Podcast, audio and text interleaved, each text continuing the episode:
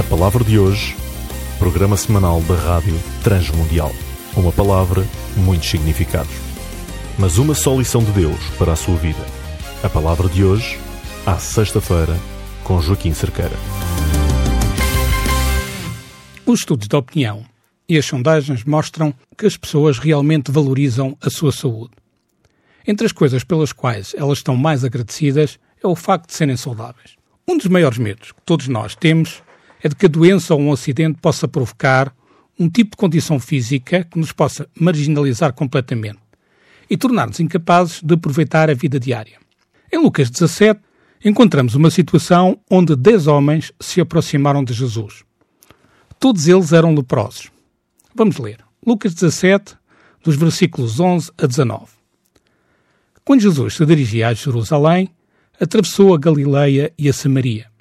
Ao entrar em certa aldeia, saíram-lhe ao encontro dez doentes com lepra. Ficaram a uma certa distância e puseram-se a gritar: Jesus, Mestre, tem pena de nós. Jesus olhou para eles e disse: Vão ter com os sacerdotes para que eles vos examinem. Foram, enquanto iam no caminho, ficaram curados.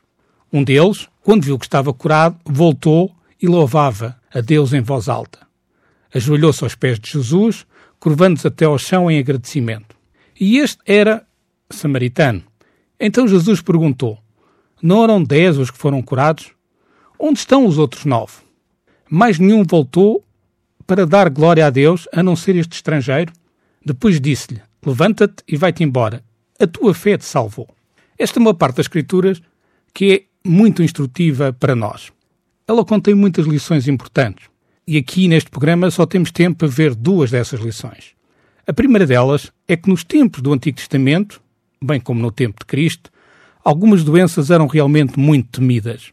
As pessoas tinham medo de contrair essas doenças, ou que uma praga ou uma epidemia se pudesse espalhar. Certas doenças levavam as pessoas a ficarem isoladas e totalmente separadas da comunidade.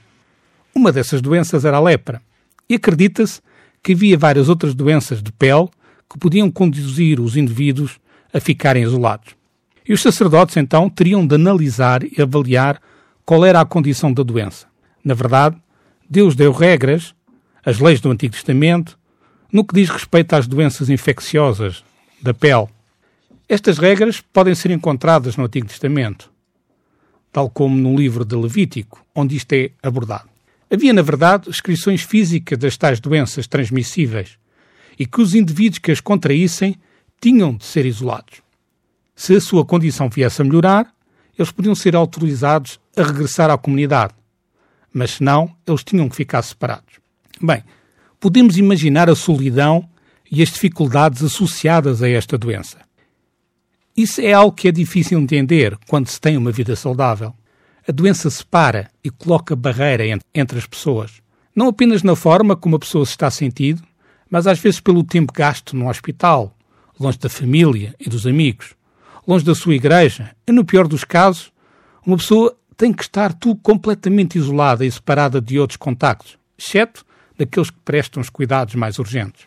A anseníase, mais conhecida por lepra, não era compreendida no mundo antigo, mas hoje, nos nossos dias, tratamos de forma muito diferente.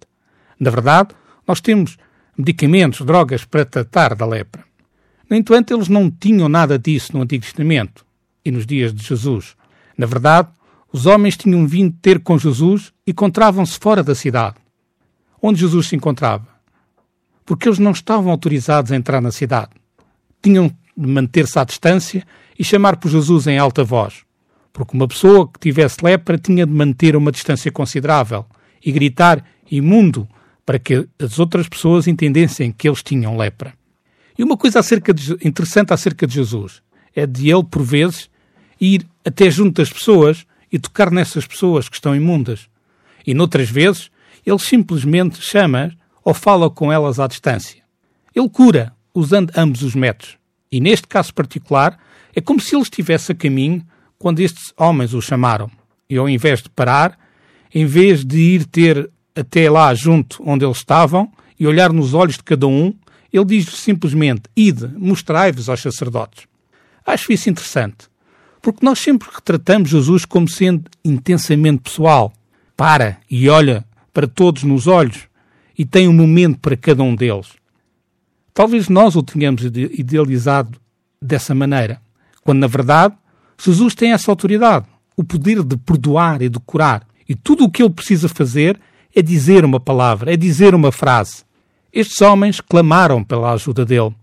E ele diz simplesmente: Vão, mostrai-vos aos sacerdotes. E a sua palavra será cumprida. E como eles vão, eles ficam subitamente mudados. Eles ficaram curados. Há algo fantástico sobre isso, sobre o facto de que essas pessoas agiram em confiança, na fé, acreditaram e foram mostrar-se aos sacerdotes. Agora, de certeza que procuravam de forma contínua, palpando o seu corpo, vendo a sua pele, se, se ela apresentava melhoras. Se as coisas tivessem mudado, eles poderiam ir ter com os sacerdotes e assim serem readmitidos na, na comunidade.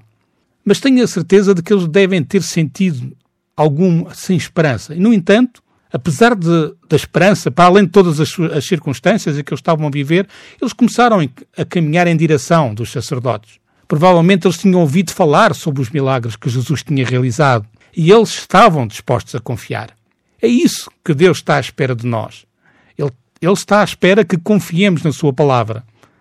Quando ela diz que os nossos pecados estão perdoados, ou quando ela diz que seremos conduzidos a uma vida abençoada, se colocarmos a nossa fé em Cristo. Ele está à espera que nós confiemos nele. O que é bonito acerca deste relato, e que lemos no versículo 14, foram, enquanto iam no caminho, ficaram curados. Mas que coisa incrível, que coisa linda! Como eles agiram na fé, Deus concedeu-lhes o dom da cura. Pense sobre isso para a sua própria vida. O ouvinte procura o perdão para algum pecado na sua vida. Precisa de cura e de restauração. Provavelmente precisa de ter a certeza da sua salvação.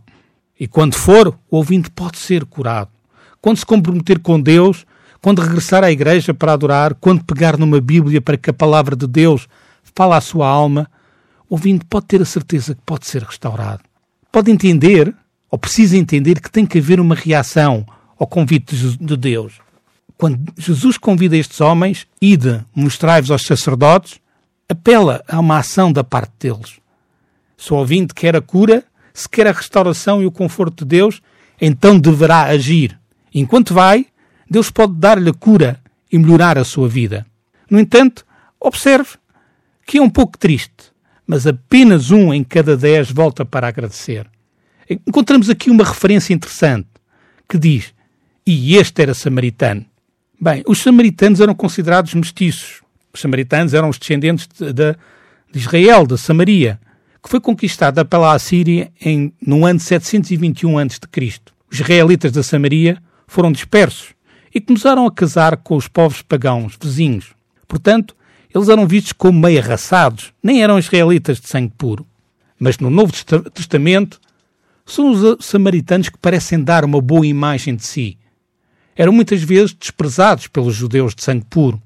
No entanto, Jesus tem vários e muitos bons encontros com os samaritanos, onde eles mostram ter uma fé muito forte e confiança. E neste caso, precisamente, não é diferente. Ele é o único dos dez que volta para dizer obrigado, louvando a Deus em alta voz. Ele estava tão grato a Deus por esta cura que ele vem até Jesus e ajoelhou-se aos seus pés. Um ato que, por sinal, é um ato de adoração. Dá para entender que este indivíduo concluiu que Jesus é o Filho de Deus, que ele tem o poder de curar e de perdoar os pecados. Não há outra conclusão a tirar, a não ser essa. Este homem foi motivado para voltar, para louvar e agradecer a Deus em voz alta. Jesus apontou aqui uma estatística muito interessante.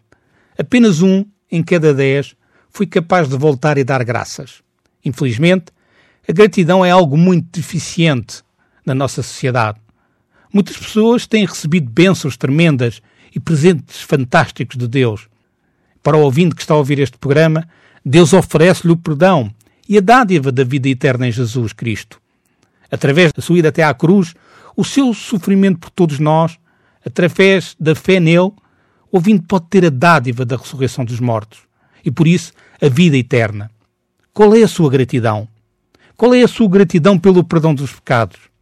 Na verdade, a maioria das pessoas é pouco agradecida. A maioria das pessoas não estará muito motivada para viver para Deus, para glorificá-lo e para agradecê-lo por isso. Não seja uma pessoa dessas. Não seja ingrato ao ponto de não valorizar este presente fantástico. Exorto-vos a seguir o exemplo deste homem que foi curado e voltou para louvar e agradecer a Deus em voz alta. Faça da sua vida uma grande festa do perdão e da restauração que lhe foi dada em Jesus Cristo. Ele não só o cura fisicamente, mas no final ele irá curá-lo de forma eterna no espírito, na mente e no corpo. Isso fala uma gratidão profunda nos nossos corações e nas nossas mentes. Estabeleça como objetivo glorificar a Deus em Jesus Cristo e tornar a sua vida numa grande celebração pela dádiva da salvação. A palavra de hoje, programa semanal da Rádio Transmundial, com Joaquim Cerqueira. Regresse na próxima semana com o tema Pecaminoso. A Rádio Transmundial de Portugal tem diariamente uma programação feita a pensar em si. Acompanhe todas as novidades e notícias pelo Facebook e Twitter da RTM Portugal.